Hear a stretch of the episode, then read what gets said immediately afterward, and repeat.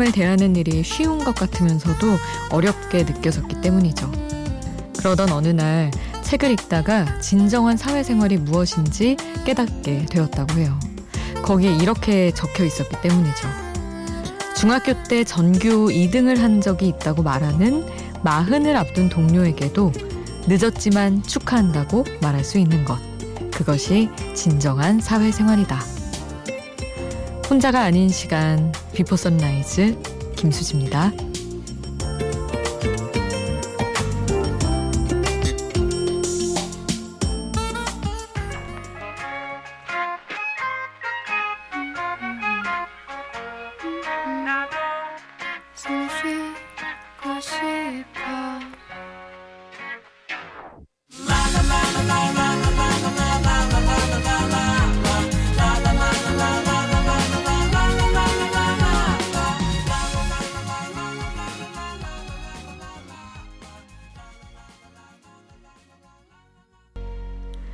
혼자가 아닌 시간 비포 선라이즈 김수지입니다.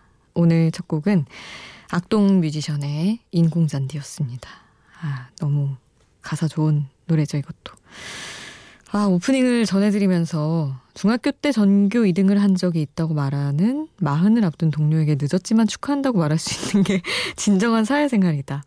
이런 게 책에 있었다고 전해드렸는데 도대체 어디까지 그 뭐랄까 축하를 하고 뭐 이렇게 치면은 어 그때 너 뭐 수능 잘 봤던 거 축하해 좋은 대학 갔던 거 축하해 그래서 이 회사 들어온 거 축하해까지 하면 뭐 이렇게 가야 되는 건가? 그러면 결국에 그것은 그런 식의 축하와 챙김은 가짜라는 거 아닌가? 라는 생각이 들기도 하다가, 아이, 뭐, 마음이 진짜 예쁘면 그것도 축하할 수 있고, 뭐, 사소한 거 하나도 발견해서 축하해 주는 거면 진짜 너무 예쁜 마음이긴 한데, 복잡한 생각에 빠져들게 되더라고요.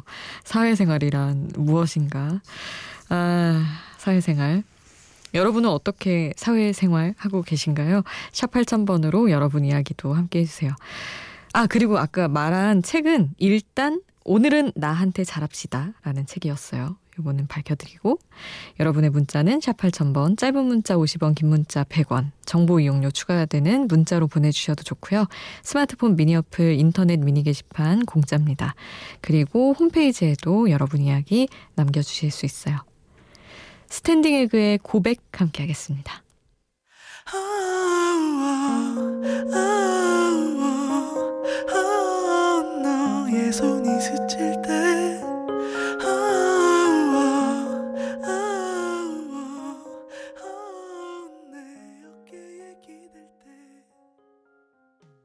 스탠딩 에그의 고백 함께 하셨습니다. 아, 박기훈님 도심 속 자취생입니다. 밥은 늘 사먹는데 저는 딱히 먹고 싶은 게 없는 편이라 그날그날 메뉴 정해져 나오는 구내식당 있는 회사가 참 부러워요. MBC 구내식당도 참 좋아 보이던데 하셨어요. 아, 저는 딱히 먹고 싶은 게 없다는 기훈님이 더 부럽네요. 늘 그렇게 뭐가 먹고 싶고 먹고 싶은 거 못 먹어요. 화가 나고 이러는데 저는. 근데 구내식당은 진짜 좋은 것 같아요. 저도 그냥 막 정말 아 마땅히 생각은 안 나는데 잘 챙겨 먹고 싶고 이러는데 구내식당 메뉴를 봤는데 생선이 있고 생선은 진짜 자취생들은 절대 못 먹잖아요. 그래서 딱 그런 거 있는 날에는 맞춤으로 가서 막 갈치 먹고 이럴 때 너무 행복합니다. 삼계탕 나오는 날도 너무 좋고 떡국도 회사에서 챙겨 먹고 그런 건 있어요. 기훈님 입맛 없어도 식욕이 별로 없는 편이시더라도 잘 챙겨 드시고요. 0989님은 안녕하세요. 서채은입니다. 지금 남자친구와 남자친구 친한 형이랑 갑자기 바다를 보러 가고 있는데 노래 선곡이 너무 좋아요 하시며 아, 저희와 여행을 함께 해주셔서 고맙습니다. 하고 문자 주셨어요. 아니, 약간 다들 안 움직인다고 요즘 막 하지만 오히려 그 운전해서 바다를 그렇게들 보러 가시더라고요. 막 대중교통을 이용해서 어디 가서 막 진짜 막 여행을 하지를 못하니까 차 타고 바다 보고 돌아오고 막 이런 거 많이 하시던데, 음, 그렇게라도 기분 전환해서 그 코로나 블루에서 좀 벗어날 수 있으면 좋은 것 같아요. 우리 0989님이 신청곡도 보내주셨어요. 엘리 굴딩의 Love Me Like You Do 이 곡을 먼저 보내드리고 테일러 스위프트의 맨까지 함께 하겠습니다.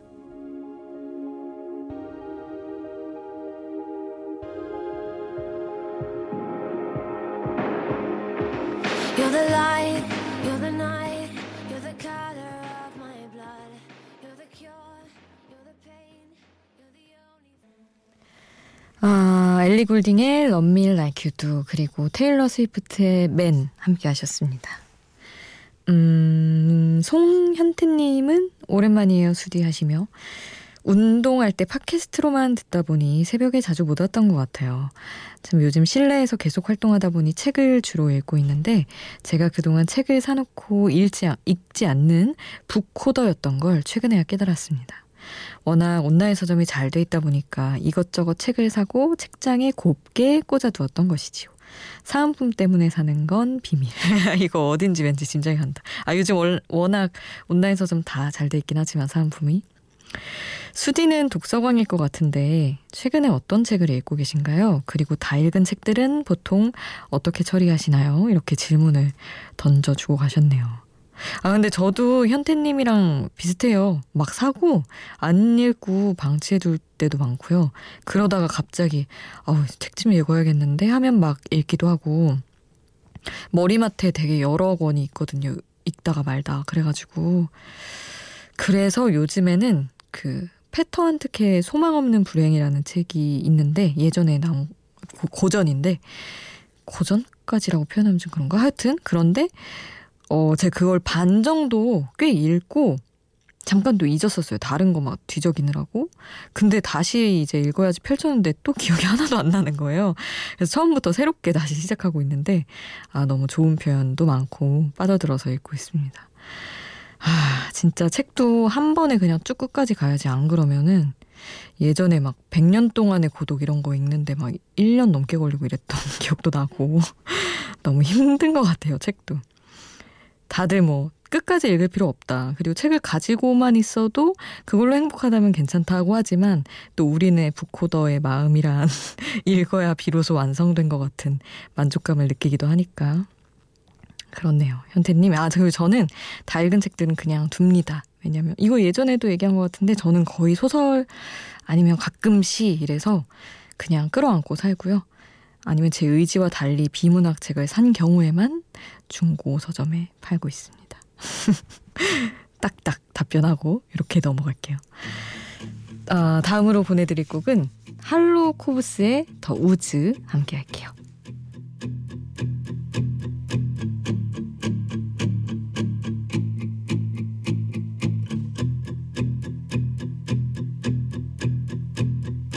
We're all falling and we need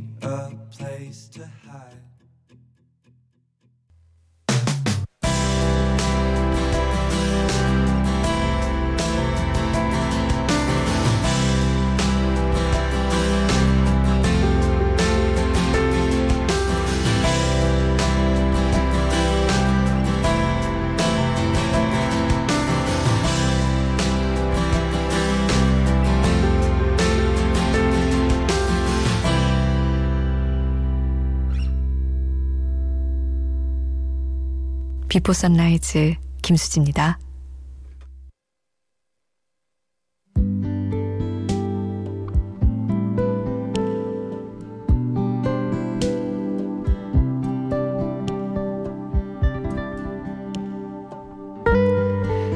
그렇게 행동하면 어디 가서 욕먹어. 남들이 이상하게 생각해. 와 같은 식의 교육을 철저하게 받은 세대여서 그런지 아니면 그냥 눈치를 많이 보는 기질로 태어난 건지, 그것도 아니면 이 직업이 만들어낸 직업 정신인 건지, 눈치를 많이 봅니다. 제가 눈치 안 보는 것 같다고 얘기하는 분들도, 청취자분들도 가끔 있는데, 제가 논란을 사전 차단하는데 얼마나 사활을 거는지 아마 모르실 거예요. 그래서 직설적인 말들로 채워지는 예능 프로그램을 볼 때, 그리고 이런 노래를 들을 때, 더 즐거워하는 것 같습니다. 걸그룹 노래 가사의 트렌드를 바꿔놓은 이지의 워너비 가사 전해드릴게요. 평범하게 살든 말든 내버려 둘래? 어차피 내가 살아. 내 인생 내 거니까. 차라리 이기적일래. 눈치 보느라 착한 척 상처받는 것보다 백 번 나아. 간섭은 노노해. 말해버릴지도 몰라. 너나 잘하라고. 누가 뭐라 해도 난 나야. 난 그냥 내가 되고 싶어.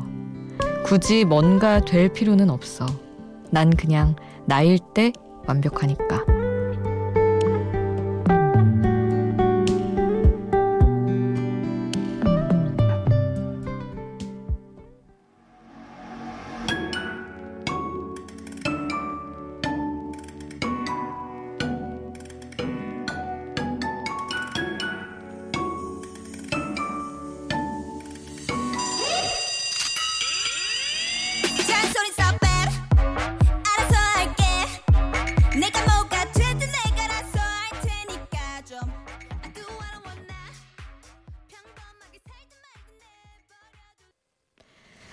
이지의 워너비 함께 하셨습니다. 아, 제가 또 한창 방탄소년단 안부 영상 보다가 요즘에 이지로 넘어가가지고 그렇게 직캠 이런 거 찾아보고 그러고 있어요. 안 찾아봐도 그리고 뭐 알고리즘이 또 저를 인도하더라고요. 그래서 빠져들고 있습니다. 근데 진짜 걸그룹 가사가 되게 되게 있지의 달라달라 이후로 굉장히 달라져가지고 어 아주 보는 재미가 있는 것 같아요. 이게 어 트렌드가 이렇게 진짜 확고하구나. 저도 막 말씀드렸다시피 아, 아이돌을 한동안 잘 모르고 살다가 최근에 다시 많이 듣는 거거든요. 근데 어 신선하더라고요. 그리고 이번에 워너비 이게 신곡인데 정점을 찍은 것 같아요. 약간 내버려 둘래? 누가 뭐라 해도 난 나야. 그 난 그냥 나일 때 완벽하니까 이거 되게 사실 보통 하기 어려운 이야기인데 아, 너무 있지가 또 납득을 할 만하게 노래를 해서 재밌고 좋더라고요. 아, 눈치 많이 보는 분들께 위로송으로 대리만족송으로 추천드립니다. 그리고 이어서 보내드릴 곡은 10cm의 노래예요. 내 눈에만 보여 그리고 이소은의 키친도 함께 하겠습니다.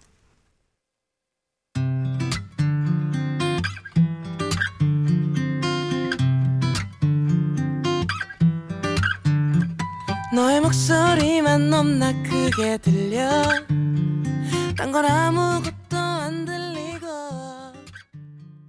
너의 눈동자만 넘나 크게 10cm 내 눈에만 보여 이소은의 키친 두 곡 함께 하셨습니다 2996님 어른스럽다는 건 뭘까요?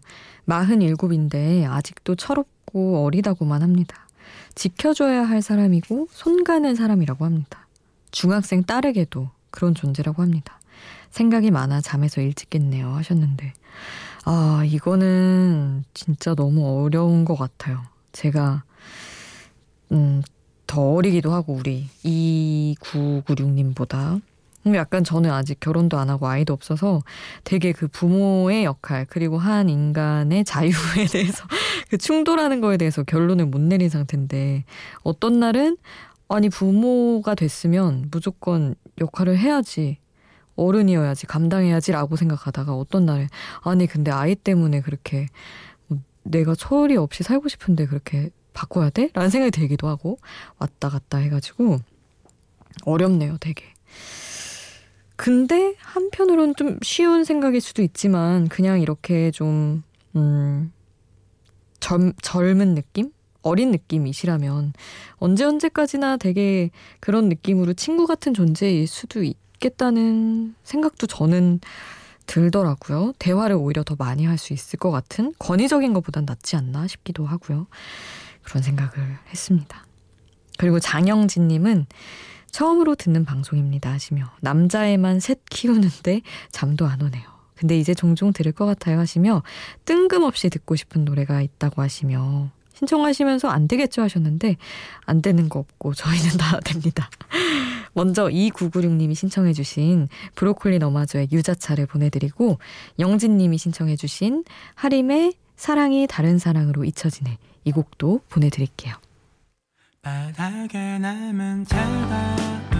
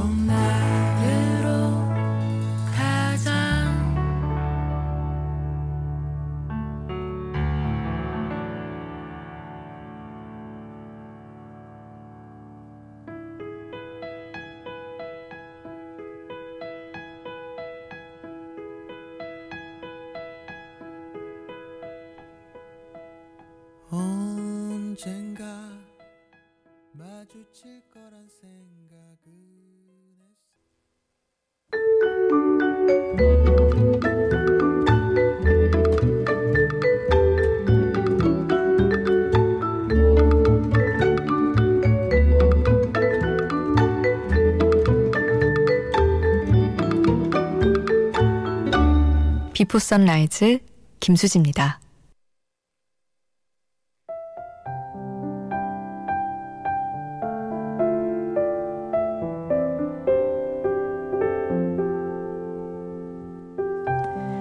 (1233님) 오늘 아버지에게 연락을 받았어요. 공부를 접고 취업을 하는 게 어떻겠냐고 말이죠. 없는 형편에 뒷바라지하느라 힘드실 거 알면서도 애써 외면했는데 이제 저도 결단을 내려야 할 때가 온 것 같습니다. 너무 답답해서 이 새벽에 동네 산책하면서 라디오 듣고 있는데 오늘은 밤 공기마저도 답답하게 느껴지네요. 하셨어요. 아, 그, 때라는 것이 참, 느낌은 이렇게 오는데 그게 맞는지 모르겠고, 그냥 누군가 아침에 팩스 같은 걸로 넣어주면 좋겠다 싶을 때도 있는 것 같아요. 결단을 내려야 할 때, 피해야 할 때, 뭔가 시작해야 할 때 모든 것들 다. 어떤 선택을 하시든, 음, 아버지를 원망하거나 나 자신을 원망하지 않는 쪽으로 잘 하시리라 믿습니다. 오늘 끝곡은 데이브레이크의 넌 언제나 남겨드리면서 인사드릴게요. 지금까지 비포 선라이즈 김수지였습니다.